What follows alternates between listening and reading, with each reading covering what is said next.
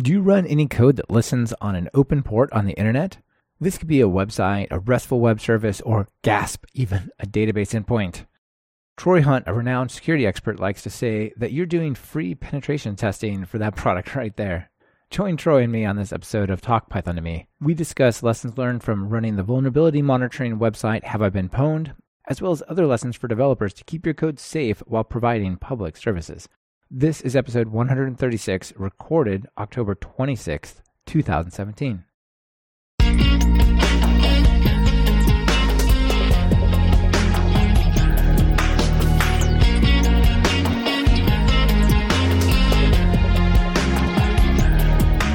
Welcome to Talk Python to Me, a weekly podcast on Python, the language, the libraries, the ecosystem, and the personalities. This is your host, Michael Kennedy. Follow me on Twitter where I'm at mkennedy. Keep up with the show and listen to past episodes at talkpython.fm and follow the show on Twitter via at talkpython. This episode has been sponsored by Rollbar and GoCD. Thank them both for supporting the podcast by checking out what they're offering during their segments. Troy, welcome to Talk Python. Hey, thank you very much for having me. Yeah, it's really great to have you on as a guest. I've respected the work you've done in the security space immensely, and I'm looking forward to sharing what you've learned about software security and developers with the audience. Cool, awesome. Let's do it. Yeah, let's do it. Now, before we get into all the details, let's start with how you got into programming in the first place. What's your story? Yeah, that's a good question. So I I was a little bit anti-computer when I was uh, when I was a kid, probably up until about teenage years. And I was actually very frustrated by my friends who'd uh, who'd be inside on the computer. And I'm like, "Come on, man! I want to go outside and play football or, or something like that. What what are you nerds doing?" and then uh, I guess I got into it by uh, I, I, moved overseas when I was a kid. So this was when I was almost 14. Uh, my, my family moved to the Netherlands, and it's kind of cold over there. And like you get into a lot of dark evenings. the sun goes down at what, like two thirty? Yeah, well, it's, it's a little. no, just kidding. That, you know, yeah, yeah, but it gets it's it's pretty dark in the winter there, right? It is. I mean, for folks in the UK, it's basically like the UK, but well, actually, I won't say something derogatory about the UK. You can read my Twitter feed for that. no, we love them honestly. So anyway, there's a lot of time spent indoors, and I just started getting involved. I think I must have started doing a bit of basic back then, so this would have been sort of early '90s as well. And uh, I think really for me though, so I was doing a bunch of sort of PC related stuff in my teenage years and doing part time jobs at PC repair stores and that sort of thing. But the thing that really hooked me was seeing the web. So I, started using the web in '95 when I started uni, and it was just like, wow, this is awesome! This is amazing! I want to build stuff for this. Uh, and really, that was the, the start of modern day life as I know it in terms of what I do. That's awesome. Yeah, I had the same experience. I was a sophomore or junior at university when the was it Mozilla? What was the first before Netscape? Before Netscape, yeah, something yeah, very, very Mosaic. Mosaic. Oh, Mosaic, yeah. yes, when Mosaic came out, and I was just like, oh my gosh, like the entire world opened up. It was such an amazing time, and it seemed like it's funny because technology was so much more limited, and what you can do on the web now yeah. is way more impressive. But the world seems so open back then, right? Yeah, yeah. It, I don't want to reminisce in so far as oh, was so awesome back then because frankly it's so awesome now, and it's really a lot more yeah. awesome by any reasonable measure. Yeah, for sure. But it was it was just an exciting time where we were sort of seeing stuff that that was, didn't even resemble the things that we'd done before. Yeah, I had the same feeling. That was awesome. So now, what do you do day to day? More stuff on the web, more stuff with security? yeah. So look, it's it's a bit of both. It's funny. In fact, I've been thinking the last couple of days because I've I've had uh, I don't want to say downtime, but I, I haven't been rushing somewhere, and I was sort of going, what am I going to do today? like I can, I'm entirely independent, so I can do pretty much whatever I want, and that consists of, of sort of several main things. So I, I still do a lot of uh, traveling and speaking at conferences. I'm trying to do less of the traveling just because of how much I've been away. Uh, but I'm, I'm, still doing a lot of that. I'm still doing a lot of workshops. Uh, I was down um, interstate last week doing a workshop. I think I've probably done this same workshop. I must have done it 25 times this year. Uh, 25 two day events. Uh, the workshop is Hack Yourself First. So I I usually go into say last week it was into a, a large financial institution and then another uh, online retailer, and I'll go in there for, for two days and I'll sit down with uh, usually developers, but also regularly project management uh, or managers, QA people, uh, DBA, security folks, and go, okay, let's spend two days figuring out the mechanics of things like SQL injection and cross site scripting. Uh, here's how they work. Here's what you do to be resilient to them. and it's very, very sort of hands on, active sort of stuff. And it's just like it's a huge amount of fun for everyone because we get to go in and break stuff in ways that they've never been able to before. And everyone leaves with this sort of new appreciation of the mechanics of how these attacks work. And they end up building better software for it, which is which is a good win. Yeah, it's definitely a great win. And I think sometimes you just have to see these things in action to really appreciate how your security and the code you're writing is not actually secure. I mean, even something as sort of old school as SQL injection attacks like when you first start writing SQL strings, you're like, well, I need to put the variable here, so plus plus quote thing, you know? How yeah. could that be wrong, right? It just works. But I think totally seeing it go, oh my gosh, do we do that? Because if we do that, I just see how horrible this is going to be. That's it. It's, it's the hands on, you know? It's like the light bulb moments when people do that. And SQL injection is a great example because, you know, like you said, it's, it's something that's been around for a long time, and we sort of think of this as an old thing.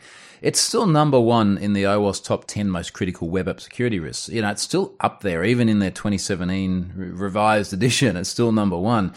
And I, I, when I do the workshop and I, I, demonstrate SQL injection, I, I show things like there's a there's a blog post I refer to written by a guy who's trying to teach people how to do password resets in ASP.NET. And literally within the one screen, he's got good, resilient, parameterized uh, SQL statements. And we're looking at this going, is this okay? Yeah, yeah, it's, it's okay because you've got parameterization. And then like the next line, there's an update statement and it's, it's just like inline concatenated SQL with untrusted data that, that you can totally own. And then he connects to the database with a privileged account and it's like, yep, good night. Like the whole thing's over. and there's still material, new material out there teaching people that. Uh, and here's another fun one. You can go and do, and, and be careful with this, folks, if you go and do this. You can go to Google and do a Google Dork search. So one of these sort of searches that turn up things that aren't really meant to be there. And you can do a search for inurl.php question mark ID equals. And I think about the first half a dozen results have got an integer somewhere in a query string. You load the page up, you put an apostrophe on the end of it, and bang, there's an internal SQL exception. So, very, very high likelihood of having a SQL injection risk. And this sort of stuff is just absolutely rampant. Yeah, that's really scary. It's why do you think it's still is a problem? I mean, it's it's 2017. We've got ORMs and ODMs that generally protect yeah. us against these things we've got an XKCD little Bobby table. if that doesn't teach people like the lesson, I don't know what will. We've Why do you think for years. I got him on a T-shirt actually. I used to wear it at conferences. People love it. Oh, that's wonderful. I'll have to put a link to that in the show notes. so, um, why does this all happen? I think there are multiple factors. So, you know, I, I, just gave one example. People are still creating training material that, that's vulnerable. Uh, and in fact, one of the reasons why I show this blog post is that I actually left the guy a really nice comment. And I, I literally said, here's some friendly feedback. And yeah, very constructive.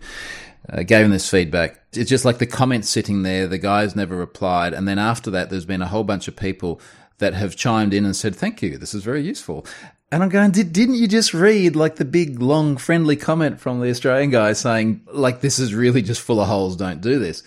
So we see this propagate over and over and over again.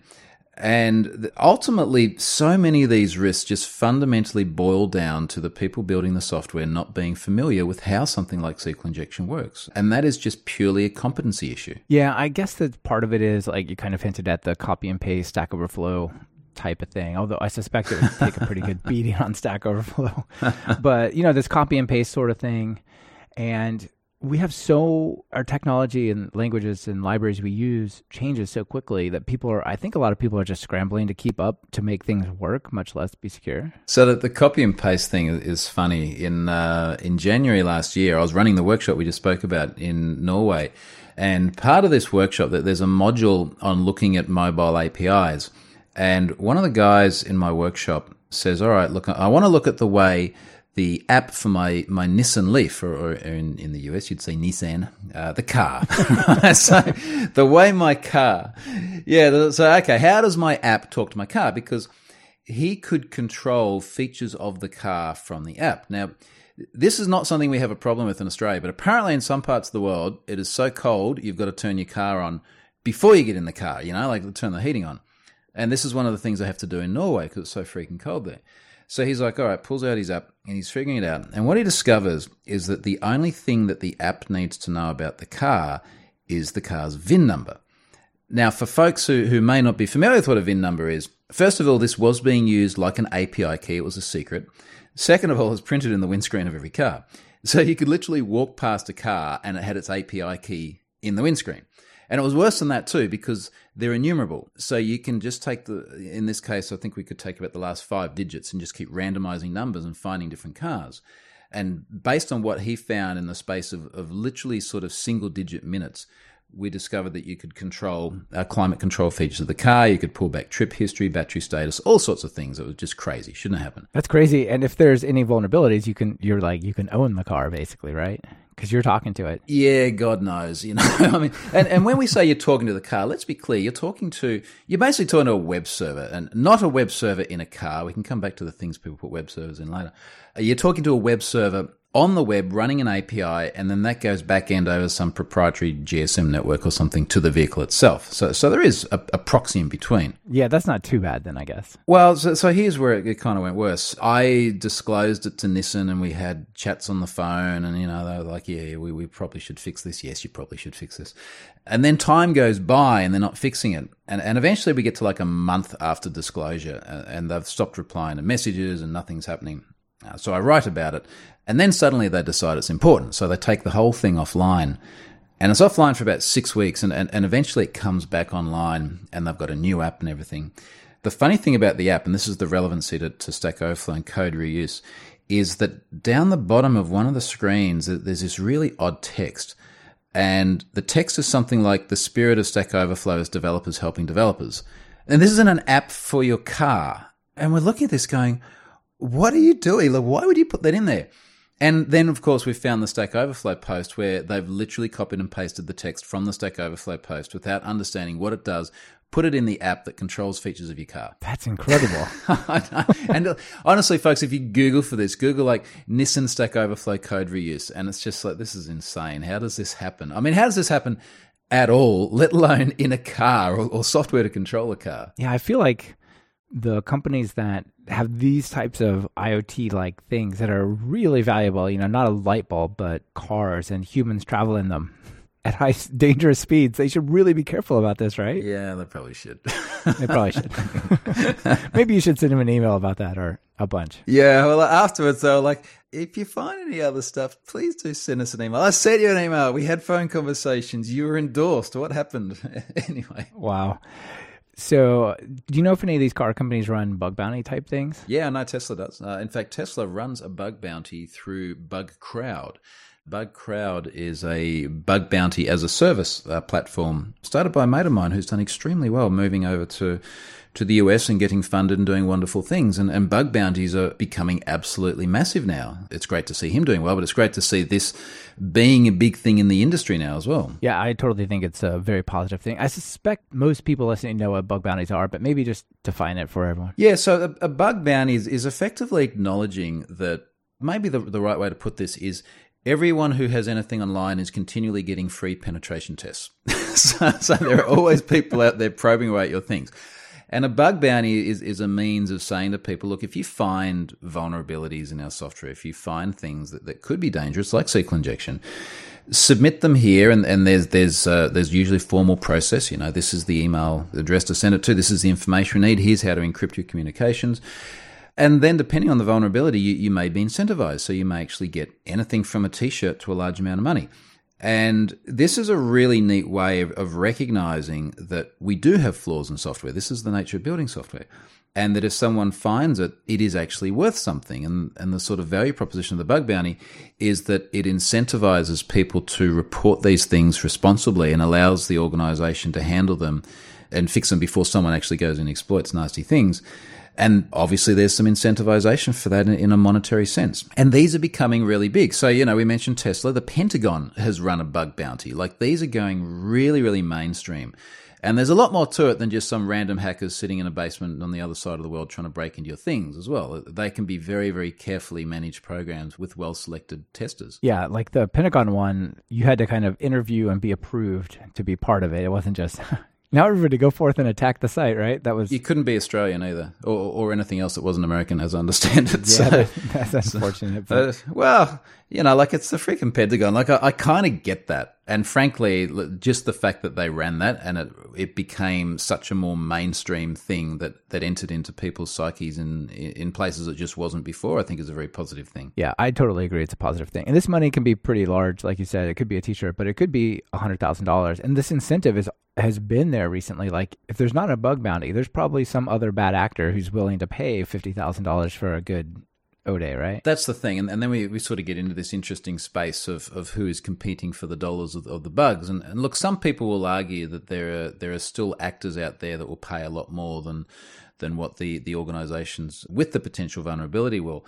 But then at least you sort of get to you get to have a little bit of weight on the other side of the scales in a monetary sense, and, and of course from a, a legal and an ethical perspective as well. That there's always the incentive incentive to uh, to try and report things through the, the formal channels and get money. But uh, yeah, look, there'll, there'll always be nefarious parties willing to pay for this stuff as well. Yeah, at least now there's some option to monetize that and make it part of your your living and do the right thing. Exactly. Yeah. This portion of Talk Python to Me has been brought to you by Rollbar.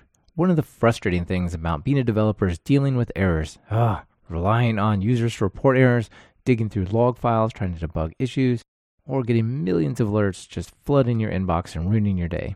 With Rollbar's full stack error monitoring, you get the context, insight, and control you need to find and fix bugs faster.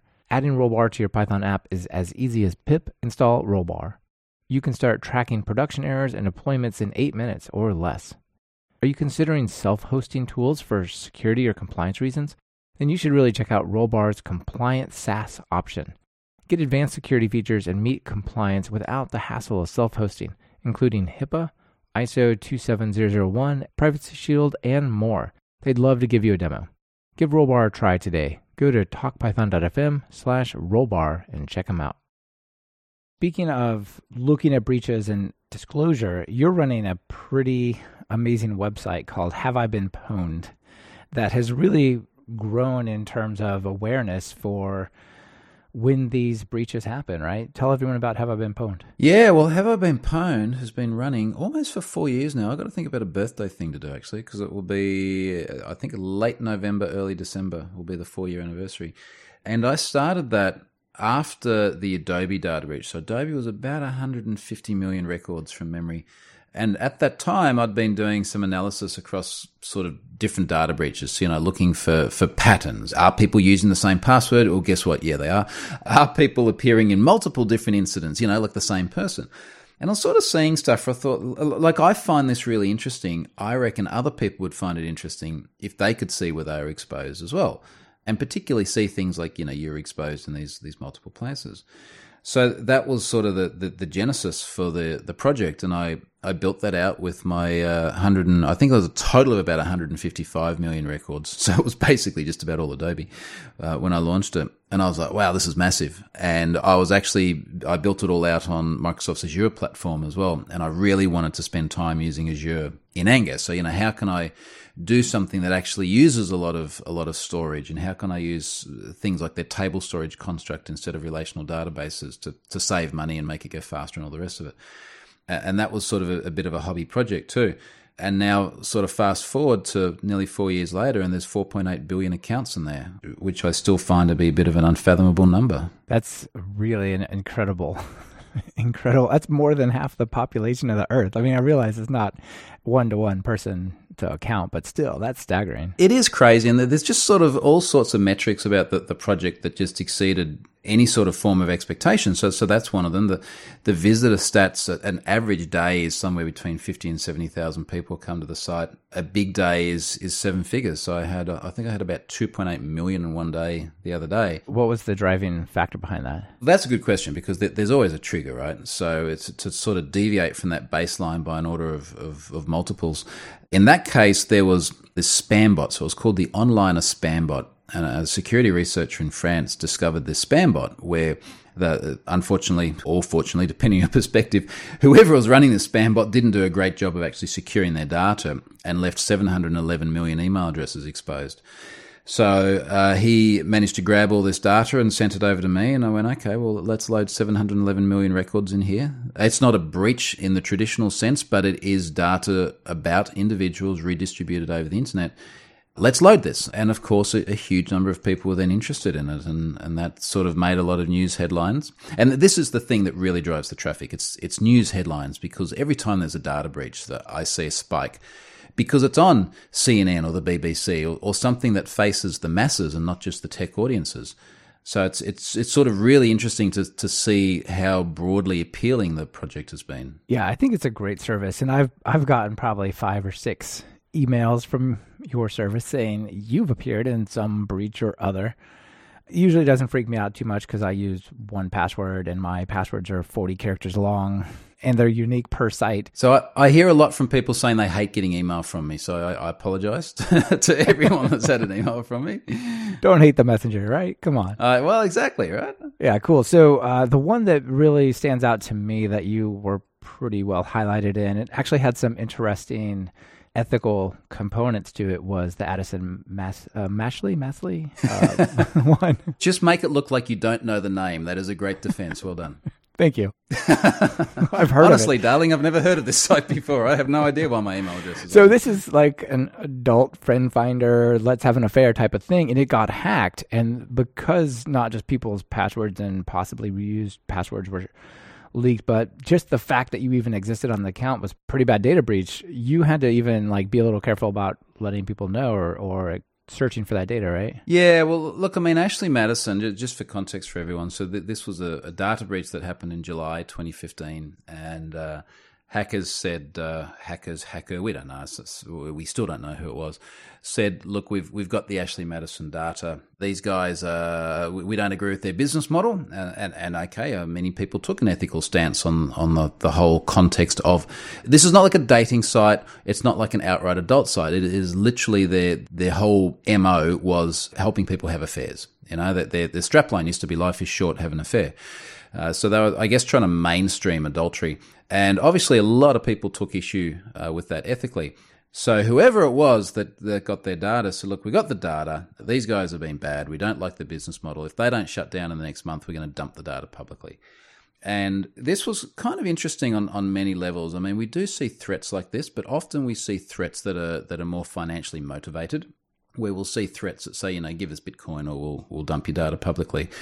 But in this case, that they just obviously took a, an ethical dislike. And it was kind of interesting as well because part of the, the original reasoning was what Ashley Madison did, and, and this is a this was a real dick move in anyone's books, is they said, look, you know, you, you sign up to this website. If you want to remove your data, you've got to pay for this full delete service. And from memory, it was about nineteen dollars to delete your data. So That's evil. What would happen is there were a lot of people, and I had I had literally hundreds of conversations with people on the site afterwards, and I was learning there were a lot of people who'd maybe have a couple too many red wines one night and go, hey, this might be fun, and sign up. And then go, oh, you know, this wasn't a good idea. And then they'd, they'd forget about it. There are a lot of people in there who were single.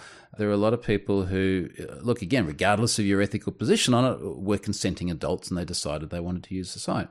And then if they wanted to get off there, they were having to pay money, which is just it's just a reprehensible move. But obviously, they thought they could monetize that.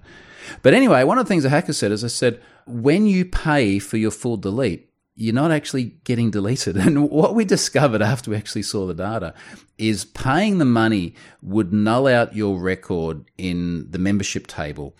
And then there would be a payment record with a foreign key back to the membership table, and the payment record would have your personal data on it. so, so, it's like, yes, we removed you from the database. By the way, you've just created a payment record, uh, and your payment record has your personal info on it. so, so they took an ethical uh, dislike to it, and in a way, it was kind of fortunate the way it panned out, and that we had a month's notice before between saying we're going to dump this and it actually happening. And I had time to think about how would I handle this and have I been pwned because it turned out to be more than 30 million records, so it was a very large breach.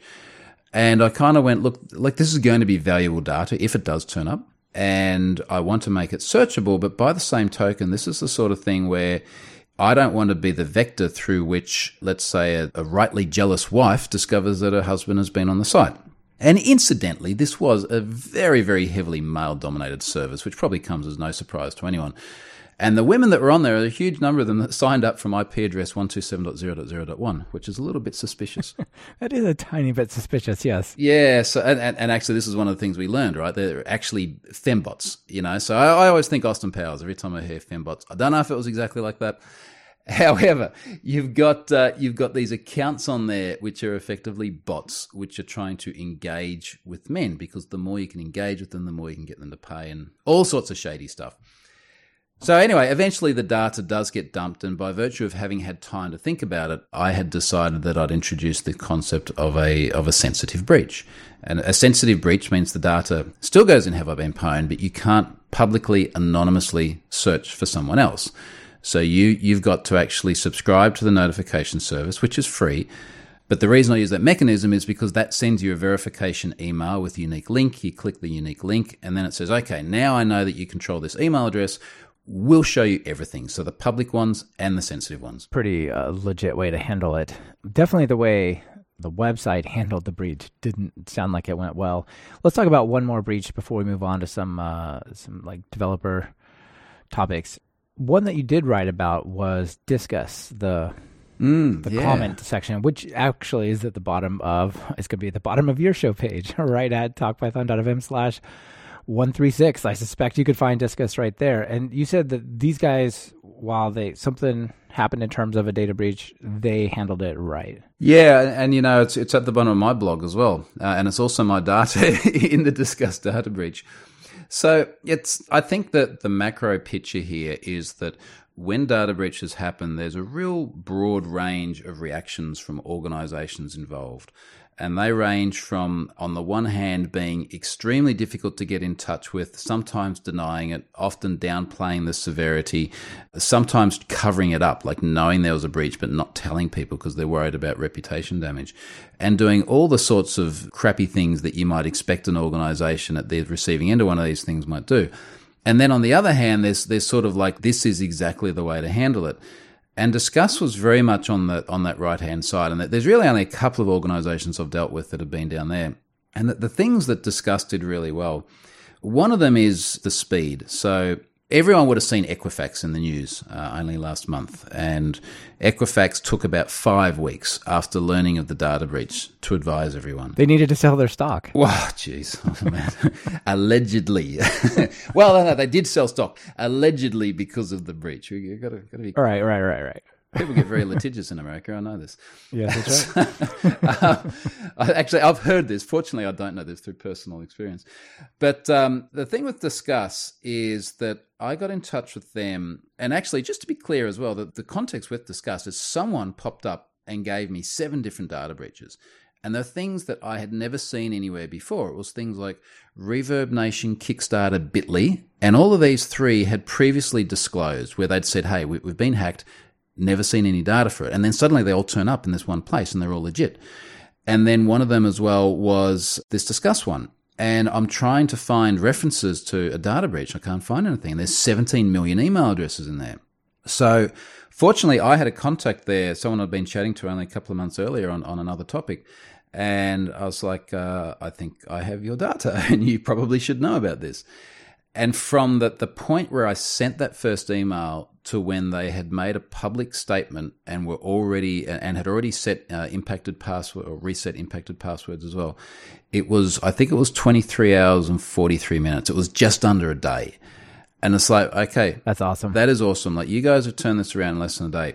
And when I spoke to them, so we, we jumped on the phone as well and had a good chat. They were sort of really I mean, obviously that they weren't happy about the situation. No one's going to be, but they they sort of understood that this is the reality of operating online today, where these things do happen very regularly.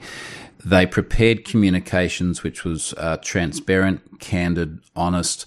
They worked with the media as well. So uh, one of the things I was sort of impressing on them is I think it's really important to to engage with the media because there's going to be stories on this, and you can either ensure that those stories are, are, representing your point of view and your version of events, or you can say, look, we're too busy or we don't respond to media, and you can let them form their own opinions. So they just did all of that right. And the only negative feedback I saw out of any of this was people saying, well, how come it took you four years? Because apparently it, it, actually happened in late 2013. Well, they didn't know. And we, we still don't know, or I haven't seen any press as, as to as to how it happened or, or why it took this long to know. But I guess based on the hand that they were dealt a couple of weeks ago, the way they handled it was just exemplary. One of the things that's always kind of in the back of my mind, I run a number of websites, have a couple of servers, some backend servers that talk to those servers. You know, how would I know if I've been hacked? Well, as we've just seen, uh, you may not, and this is sort of part of the problem.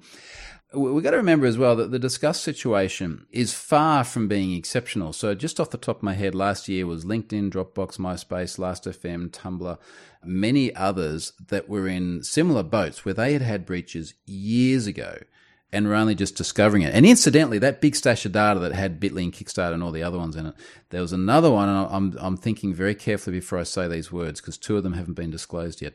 But there was another one which was a service called We Heart It, which seems a little bit like Pinterest. That was in there, and there were two others which we're still waiting. One of them should be sending their message out any moment now, which is millions of accounts again, and then the uh, a final one which I'm still I'm still trying to get in touch with some people. Not everyone replies to an email when you say, "Hey, you've been breached." They might pretend it went to spam and just go dark, right? Well, yeah, well, they won't be able to once I publish the data into Have I Been Pwned, but I'd, I'd really like to give them the opportunity to to control the messaging themselves first. But uh, what we got to remember with all these cases is they happened years ago, uh, very often with entirely different people in the organization as well, uh, very often with uh, different infrastructure, different code bases. Very often, you're not even going to have logs that go back, say, four years. You know, do you really keep web server logs that long? A lot of organizations don't. So it can be enormously difficult to know when an incident has actually happened. And the, I guess your point about how do you know, one of the things that sort of continues to strike me is that there are all of these incidents that have already happened that, that we don't know about as the public. And then a subset of those, probably a very large subset, where the organisation themselves doesn't know about it as well, or don't know about it. So we're yet to see so much stuff actually come out of the woodwork that, that we just haven't even begun to conceive of yet. Yeah, that's kind of uh, daunting. So it's it sobering, me, isn't it? You know? Yeah, sure is. So it sounds to me like a lot of the time this becomes something that we're aware of because the data is discovered. You're like, oh my gosh, these accounts are all coming from this one place. Uh, there might be people that use like their email address, like my email address plus LinkedIn at gmail.com. And you're like, well, I only use the plus LinkedIn at LinkedIn and it's out in this paste bin or something, right? Well, when people do that, so when they use that sort of aliasing pattern where they, they have this sort of, you know, plus after the alias, or when they had their own domain and they, they create custom aliases for, for every service. Right. LinkedIn at my domain, yeah. Yeah, right. That does actually help. In, in fact, one of the ones I'm going through a disclosure with now, and, and this is sort of the, the last out of the seven that was in this stash I just spoke about,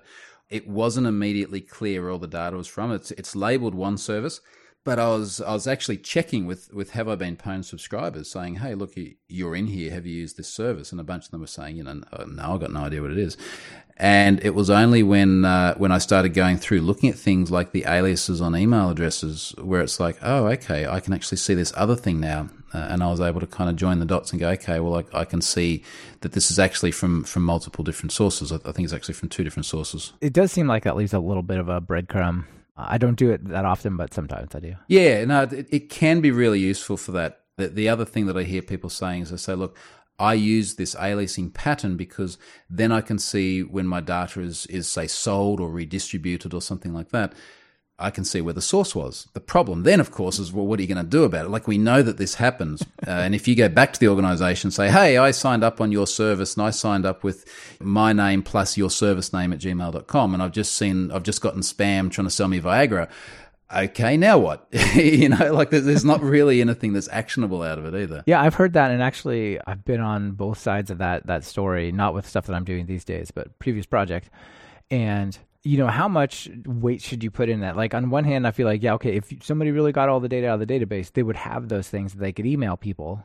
But it seems like that's a weird thing to do is just spam folks. On the other hand, if somebody breaks into that person's email and just harvests every email they see and just starts sending to it, maybe it's their account that got broken into and it just happened to be they kind of loop back. Well, you know, this is also one of the great mysteries, right? Where there are so many different ways that these things can go down. And very, very often you just simply can't get to the bottom of it. I mean, people say to me all the time, like, I'm, I'm getting spam. Where's it come from? I don't know. It's like you put your email address out all over the place. It, it could be from anywhere. Yeah, that's right. Get a good spam filter and just buck it up, I guess. exactly. This portion of Talk Me is brought to you by GoCD from ThoughtWorks. These are the people that literally invented continuous integration. They have a great open source on prem CD CI server called GoCD. But rather than tell you about the server this week, I want to share a course they created for people who are new to continuous integration. Check out their course called Continuous Delivery 101 from GoCD at gocd.org slash 101. This video series covers the history of continuous delivery, concepts, best practices, how to get started, and popular tools. You'll gain a holistic view of continuous delivery and a deeper understanding and appreciation of the critical concepts.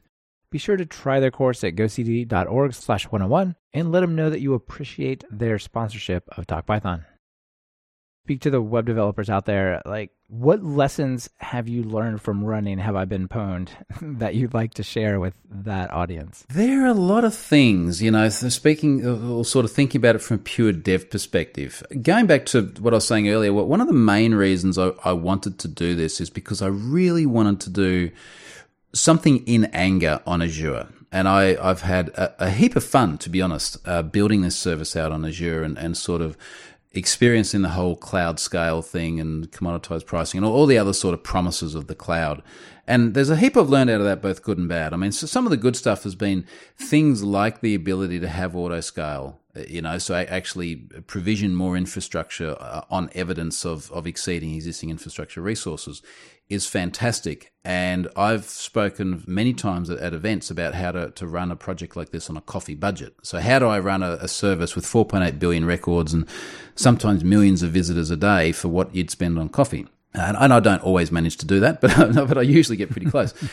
and things like really managing your scale very carefully have been great. Uh, things like choosing the right data storage constructs uh, for your use case have been great as well. So, particularly in in sort of the, the Microsofty world, there's been this traditional view of you're going to store data, you got to have a SQL database, and a SQL database is a behemoth of a thing, right? I mean, it, it is a it is a big big thing, and it's expensive, and it's especially with four point something billion records.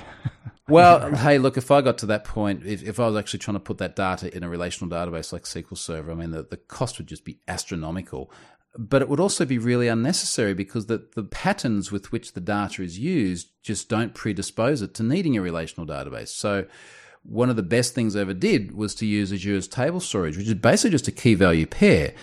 And I just partitioned it in a way that worked really well. So those 4.8 billion records are in there. You, can create a, a, a partition and then a, a, row key. So my partition keys are, are the domain, so say gmail.com, and then the row key is the alias. Uh, and what that allowed me to do is do super, super, super fast lookups because when you're searching, you're literally searching by domain and alias, so a, a very specific partition and a very specific row key. And it also made it really easy to do entire domain wide reports because I just pull the entire partition. So that works awesomely. And that is still that the single best decision I've ever made, I'd say, in terms of the architecture. So for those 4.8 billion records, that on disk is some tens of gigabytes. They actually don't have good reporting about the actual size. And it always scales infinitely. So it's it is platform as a service. I've never reached any scale capacity on the storage tier. And it usually returns records within sort of a single digit millisecond range, and that costs me about forty dollars a month. Awesome. Yeah, which is just like how cool is this? It's it just rocks. The, one of the other really, really big things I've learned is I started using Cloudflare for Have I Been Pwned about a year ago. And look, I'd been using them on, on things like my blog and a couple of other little projects. Uh, and it was kind of cool for that, and that you get HTTPS for free and, and a few other little sort of bits and pieces that make things like my blog run a lot better but it made a massive difference to have I been pwned. And I originally did it because I was getting DDoSed, and, and that sort of that, that wasn't fun. and, and Cloudflare put a stop to that. But then it became really, really awesome because you have things like a firewall that you can control programmatically. So one of the reasons I put it in place was the API I have. I introduced a rate limit because I was seeing some fairly nefarious behavior to it. And I went, oh, look, I'll, just put a rate limit in. And if you exceed the rate limit, I'll return a 429 too many requests and, and say you can retry after two seconds. And, and, and they'll see that and they'll stop. And, uh, but no, they don't. like they just kept hammering it. And one of the pennies that dropped was that when you expose that sort of origin server to the world, you have to deal with everything there. So you have to deal with every incoming request on that same infrastructure, which is actually trying to serve legitimate requests. And when you put a service like Cloudflare in front, suddenly you, you have this other layer in front where you can start to programmatically exclude nasty stuff and actually free up the underlying resources to do the things they're meant to do. So I've got some great rate limiting implementations. I've got a really neat model I've written about before using Azure Functions where even when I see behavior that's slightly nefarious on the website itself, I just drop in a JavaScript challenge rule on the Cloudflare Edge node so that if you go to the site, it just makes sure you're in a browser and you can't automate it with an API. And then you basically get a 24 hour timeout and then you can try again. So it's been awesome for that. It's also been super awesome for reducing my cost because I cached the bejesus out of this thing. So Cloudflare's got 118 edge nodes as of today around the world, and everything from the front page to the FAQs to every single image and JavaScript file and CSS file is served from those edge nodes. So the actual traffic that comes through to the site is, is usually just API requests and a couple of other dynamic things. So it's really, really dramatically reduced my costs and the frequency with which I need to scale my infrastructure. Oh, that's really cool. And Cloudflare is actually in the news recently, this week, a couple weeks ago, for announcing basically unlimited DDoS protection. So. Yeah, yeah, that's that's cool. It's it's the world we live in today, isn't it? But uh, and, and look, that was sort of their traditional thing, right? Like they made their name out of DDoS protection.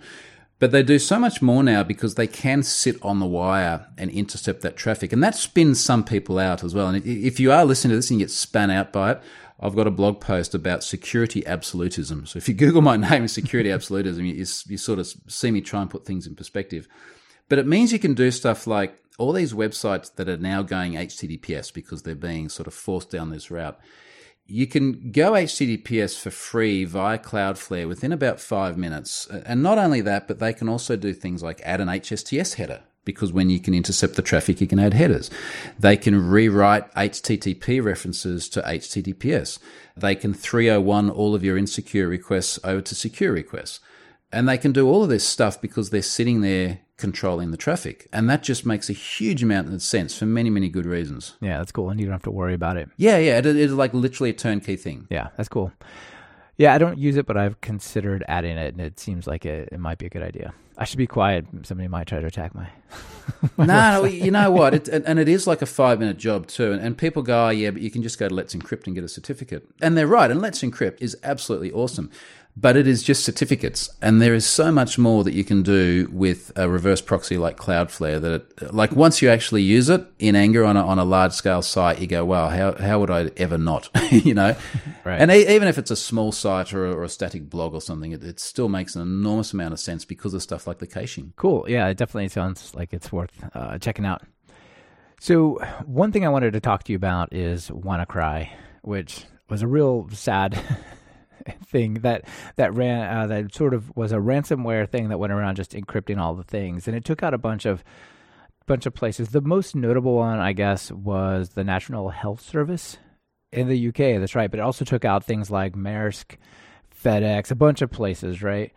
WannaCry seems to me like a real lesson in just being vigilant and patching all of your stuff and keeping it up to date. But um, there's tons of things that were way out of date. What do you think some of the lessons are from WannaCry? Well, just one thing on that actually. The, the Maersk one was NotPetya. So uh, NotPetya came, uh, I think it was about a month or six weeks after WannaCry. It wasn't that long. Right, right. There were similar times. Yeah, it was similar. But times. okay, yeah, yeah. There's similar times, and look, it's still ransomware. And uh, look, you don't want either, right? And the thing that was really interesting about WannaCry is the sort of sequence of events leading up to that. Without having the, the exact dates in front of me, from memory, WannaCry hit us in May. And back in March, we had seen Microsoft say, look, there are some critical patches. You, you really should take these critical patches. and they didn't really elaborate why they knew they were so important or so timely, but you know, maybe you should just really just do this right now. exactly. And then a month later, we saw this this sort of shadow brokers dump. So this uh, you know this this collective that has, has, collected themselves a bunch of zero days, and one of the one of the vulnerabilities in there was this eternal blue vulnerability, which exploited SMB which we'd normally use for sort of connecting and uh, file systems and sharing information across them. And the problem there was that you could remotely connect to a machine with a vulnerable SMB implementation and, and have remote code exec on it, which is really nasty stuff. And okay, now we're saying, all right, so a month ago Microsoft said patch your things. Now we know why it was important. And then another whole month went by and then WannaCry hit. So by the time someone got hit with WannaCry that was exploiting uh, Eternal Blue, Two months ago, they knew it was a big thing. A month ago, we knew why it was a big thing. And now you still haven't patched your things. And really, the, the lesson out of this was was around patching. And this was just such a, a sort of, I guess, poignant example of why it was so important because this was devastating. I mean, it, it hit the, particularly the NHS, but it hit everything from German trains through to other services in other parts of Europe in particular really, really hard. And what sort of stunned me is after that, the, a lot of the, the stuff I was writing and talking to people about was this whole patching cycle where there were still people going, I disable Windows updates. And there's, there's literally tutorials out there how to disable Windows updates because maybe you'll get a bad one. And I would have people sort of justifying turning it off. They're like, well, I don't like it because sometimes you go down, you got to shut down your PC and it says you've got to wait while updates install. And once I was about to get on an aeroplane and I couldn't close my laptop. And it's like, that's, that's your reason. But actually, my favorite one was a bunch of people would say, I keep installing all these stupid updates. I've never even had a virus. I was like, well, yeah, but that's why you haven't, because you install the updates. You know, it's certainly an important part of it. So yeah. to, to, have that happen and then have NotPetya occur just after that, which again was exploiting a number of, uh, of exploits, but one of them was was an unpatched or rather a patched vulnerability which people had left unpatched and then got exploited. Right. If if they didn't learn from the first two times around, they should have really learned from WannaCry. I know exactly. Uh, anyway, uh, yeah. The reason I bring this up is not to just uh, talk about these crazy viruses and patching, but I think there's a real tension in organizations, and the larger the organization, the greater the dissolution of responsibility in this is of to say like look there's this system that's running our invoices. Nobody knows how really to upgrade it and nobody wants to be the one to take the responsibility of patching it because if it goes down their weekend is toast. We're just going to leave it. Not my problem. Someone else's problem right how do you think we address that? Look, it's a good observation, and uh, uh, we've got to be fair here that we don't sort of overly trivialize the complexity that can be involved in, in actually patching these things. I mean, think about the NHS for a moment and, and think about what hospitals run and some of the systems they have. Think about an MRI machine. You know, imagine actually trying to patch that thing. And look, there's a bunch of them probably sitting out there still running Windows XP. You know, you don't just like whack in the DVD and upgrade to Windows 10. It's, it's, this is not a, a simple process. So I'm sympathetic to that. And I suspect that, that what happened in cases like the NHS is there's budget constraints. In fact, we know there's going to be budget constraints in, in a hospital. There's budget constraints. The IT managers had to make a call between where that budget gets spent, what's patched when, how much money they yeah, they allocate into different areas, and it would have been a very hard problem. And, and, large enterprises are not exactly just running Windows Update automatically across everything either. I mean, these things are tested and rolled out through standard operating environments, and they're a big thing. And I, I think, to be honest, like the bigger picture here is that when there is a, a high friction of updates, it makes the uptake very difficult. I mean, one of the things that Apple's done really well is they've made it such a low friction process. You know, like, hey, iOS 11 landed the other day. A thing popped up on my screen and I said yes, and I never had to worry that it wouldn't work. And if it didn't work, I would have restored from iCloud while I went out and you know, kicked the ball with the kids or something, and I'd come back inside and it'd be done. So yeah, that's really the, the model that we'd love to move towards, where these things are low friction and automated. And unfortunately, that's just not the reality with uh, with a lot of systems today. Yeah, absolutely. The more complicated they get, like it could be a, like a library that's compiled into your code that you've got to upgrade. For example, with um, the Equifax one, right? Yeah, the struts in Equifax. That's right. And like they had to like recompile, and you know who knows what got deprecated what had to have been changed. Uh, granted, that doesn't excuse them; they they really messed that up. But still, it, it's not. yeah, it's, it's a little bit hard trying to throw Equifax a bone, but uh, look, I mean, that, that is something where it's like, okay, let's just be objective about it. I can see where when it struts and you have to like go and recompile some pretty serious stuff as well, it comes back to that point about the friction. And when there is this high friction of change, well, yeah, it's going to be hard to get this stuff done in a timely manner. Yeah, absolutely. Absolutely. So we don't have a lot of time left. Let's talk a little bit about IoT. You wrote a you wrote an interesting blog post. I think it's a blog post called "What It Would Look Like If We Put Warnings on IoT Devices Like We Do on Cigarette Packs." Tell us about that. yeah, yeah, that was fun. So, the sort of premise of this is a lot of IoT stuff's got some pretty crazy vulnerabilities in it. Now, one of the ones I saw a couple of years ago is that there's these these kids' tablets. So, so imagine if Fisher Price made an iPad. This is sort of my, my vision of it. So, it's you know, plasticky and colorful and all this sort of thing. And these were made by a company called VTech, Hong Kong based toy maker. And VTech had a vulnerability that someone exploited sucked out millions of parents' and children's data. And the kids' data included things like their names, their birth dates, their genders, their photos, foreign keys to the parents with the parents' physical addresses as well. So it was like, from a, a, a stalker perspective, it was kind of the worst possible thing you could really imagine. Creepy, yeah. I know, it is like super, super creepy. And, uh, you know, like this was really bad news. And someone did break into their systems, but they had some shockingly bad aspects of their security there. I mean, stuff like I wrote a blog post at the time. You would log in, and when you log in via that, they had a little flash emulator for the tablets. Okay, there's another hint. Things are going to be wrong. So there's a little flash emulator, calls an API. The API returns a JSON response which contains the actual SQL query executed in the database. And it's just really, really weird stuff like that. And it wouldn't surprise me at all if it was just classic SQL injection that, that the guy got in with. Anyway, they had a yeah they had a bad time out of it, and they were in the news only a couple of weeks ago because the a class action against them didn't succeed.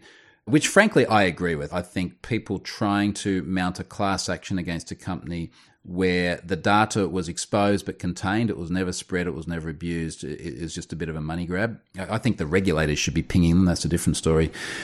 But anyway, so they're in the news, and, and this one story pointed out that their terms and conditions today effectively say you could get hacked, someone could get your data, that's your problem, not ours.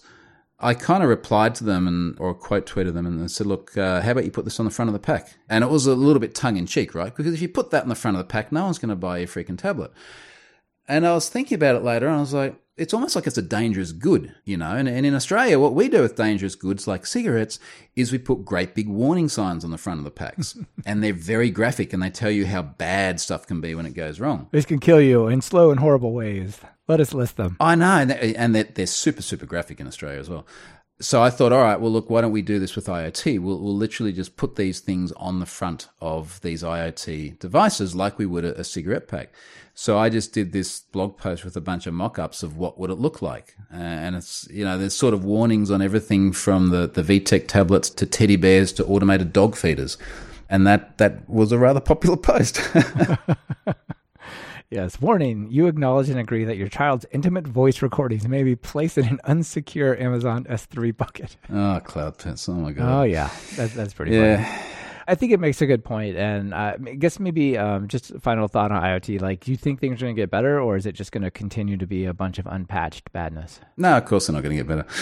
I mean, there's just nothing that predisposes it to getting better when you look at the factors that are driving the growth of IoT, you know, we want to be first to market. We want to put internet in things that were never meant to have internet.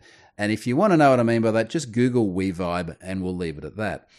So there are all Do that, wait, wait, wait, wait. Do that in an incognito window. But that, look, you know what? You'll find news stories on it, and and all right, um, let let's let's touch on that in a mature, responsible adult fashion. So these are uh, toys for adults, and they are internet connected. And what I find fascinating from this, in, in a very kind of mature way, is that th- this is digitizing data we never had before. So it actually stored usage data. And whilst these devices have been around for eons, that the concept of actually recording the use, everything from the modes it was used in to the times of day, reference to the identity using it, we never had that before. And now we have this new class of data, which is enormously sensitive by virtue of the fact that we've internet connected the things. And, and the reason you'll find them in the news is that they recently got fined up to $10,000 per owner of the device because they were collecting this data without consent. And you can imagine for the owners of them, I mean, it must be absolutely gut wrenching to think that this sort of data about them now exists on a server somewhere. Definitely. It's quite troubling. Yeah. So I don't know. I think you're probably right. I think that there's going to be a lot of trouble with these types of things. Just the incentive to keep things updated is, is not very uh, good. I, I did recently get an electric car and I have a charger for the car that's on the internet, which makes me a little nervous. But I logged into it the other day and it had updated itself within the last two weeks. So maybe the higher end devices will be a little bit better off. Yeah, look, I think the devices that are doing these auto updates are the way we're going, right? And some of them do it very well. Some of them do it still with requiring user action, but sort of very low friction. I hope that's going in the right direction, but geez, there's so many things out there where, where something has gone fundamentally wrong in order to require the update in the first place as well. Yeah. Yeah, absolutely. Yeah. I mean, there's the danger that you could brick the device. So there's, there's that same type of hesitation to actually put that security patch in, like that you have with the big companies, right? Like no one wants to brick everything they've sold. I know, I know. There's also that. so, all right, I think we're just. I have so many questions I'd love to chat with you about, and, and maybe someday we'll do a, a follow up, and I can ask the other ones. But I do want to give you a chance to talk about your courses because you have, you've written a ton of Pluralsight courses, and they're actually really, really valuable. I think. So maybe touch on some of the ones you feel are notable for my audience. I think the one which is most notable at the moment is the one that's still pinned to my Twitter timeline. I do intend to leave it there for a little bit, which is what every developer must know about HTTPS. And I love the HTTPS discussion at the moment because there are so many so many angles to it and it's such an important time as well. So, for example, back in January this year, we saw Chrome and Firefox start to warn anyone if they went to a login form or a credit card form over HTTP even if it publishes or, posts rather to HTTPS. And that was an important change. We're here recording in October and Chrome 62 has just hit. And in 62, they are gradually enabling the feature, which now does the same thing for any page with an input form as soon as you type a character. So you can go to like CNN, click on the search link, type any character into the search box, and then suddenly you get a big not secure warning. So that makes things really, really interesting. Like that's really starting to push HTTPS. And the sorts of stuff I talk about in the course are things like I think a lot of people know you're meant to make sure that all of your embedded resources on the page are done so over a secure connection. Otherwise, you lose your padlock and your green text and your secure in, in Chrome. But there are tricks to help you do this. So there are things like there is an upgrade insecure requests content security policy. So you can add a response header or you can put it in a meta tag and if you accidentally put anything insecurely on the page, then the request automatically gets upgraded to a secure one. Oh, that's nice. So there are all these neat little tricks like that you can do, which make HTTPS uh, so much more easily accessible. And a lot of the time when I hear people saying, I'm having problems because of this or that or whatever, it's like there are usually things like response headers. Uh, the CSP, also HSTS to enforce HTTPS connections for all requests. You know, those sorts of things are just fantastic, and and that's what a lot of the course is about. Okay, cool. I'll definitely link to that and a, a couple of the other ones in the show notes that I thought were pretty cool. You also have a nice article on getting started in ethical hacking as a, a career, so that that's cool as well. Yeah, I guess we're gonna have to leave it there for the topics. I always have two questions I ask at the end, so let me uh, ask them to you now. The one of them is, uh, if you're gonna write some code, what editor do you open up? Usually Visual Studio. Okay, right on. And now, normally I ask about libraries in Python. You don't do that much Python, so I'll give you a pass on that one. I'm going to give you a variation on this. so, what password manager do you use? So I'm like you. I use the password manager called 1Password. Now I said the password manager called that because if you just say I use 1Password, people are like, "What is wrong with you?" Well, people should be like, "You're reusing it everywhere." What are you thinking? I know, I know. so look, I, I, still use that. I, am a little bit agnostic insofar as I think, frankly, so long as you're using a mainstream professional password manager like that or LastPass, honestly, that's going to make your life so much better in so many ways. So use one of those things. Yeah it definitely makes your blood pressure stay pretty cool when you find that there's been a, yeah, a password exactly. breach. You're like, yeah, that was 40 characters random. I'm going to reset it. Not a big deal. That's it. Yeah, right on. Okay. Well, Troy, thank you so much for being on the show. Any final call to action for everyone listening? No, look, I mean, if, if you want to learn any more, go to troyhunt.com or find me on the Twitters uh, as Troy Hunt. All right, awesome. I'll be sure to put those links in the show notes. And thanks for being here. Good on you. Thanks, mate. Yeah, bye. This has been another episode of Talk Python to Me. Today's guest has been Troy Hunt, and this episode has been brought to you by Rollbar and GoCD. Rollbar takes the pain out of errors. They give you the context and insight you need to quickly locate and fix errors that might have gone unnoticed until your users complain, of course. As Talk Python to Me listeners, track a ridiculous number of errors for free at rollbar.com slash talkpython to me. GoCD is the on-premise open source continuous delivery server. Want to improve your deployment workflow but keep your code and builds in-house? Check out GoCD at talkpython.fm slash GOCD and take control over your process. Are you or a colleague trying to learn Python? Have you tried books and videos that just left you bored by covering topics point by point? Well, check out my online course, Python Jumpstart by Building 10 Apps at talkpython.fm slash course to experience a more engaging way to learn Python. And if you're looking for something a little more advanced, try my Write Pythonic Code course at talkpython.fm slash Pythonic. Be sure to subscribe to the show. Open your favorite podcatcher and search for Python. We should be right at the top. You can also find the iTunes feed at slash iTunes, Google Play feed at slash play, and direct RSS feed at slash RSS on talkpython.fm. This is your host, Michael Kennedy. Thanks so much for listening. I really appreciate it. Now get out there and write some Python code.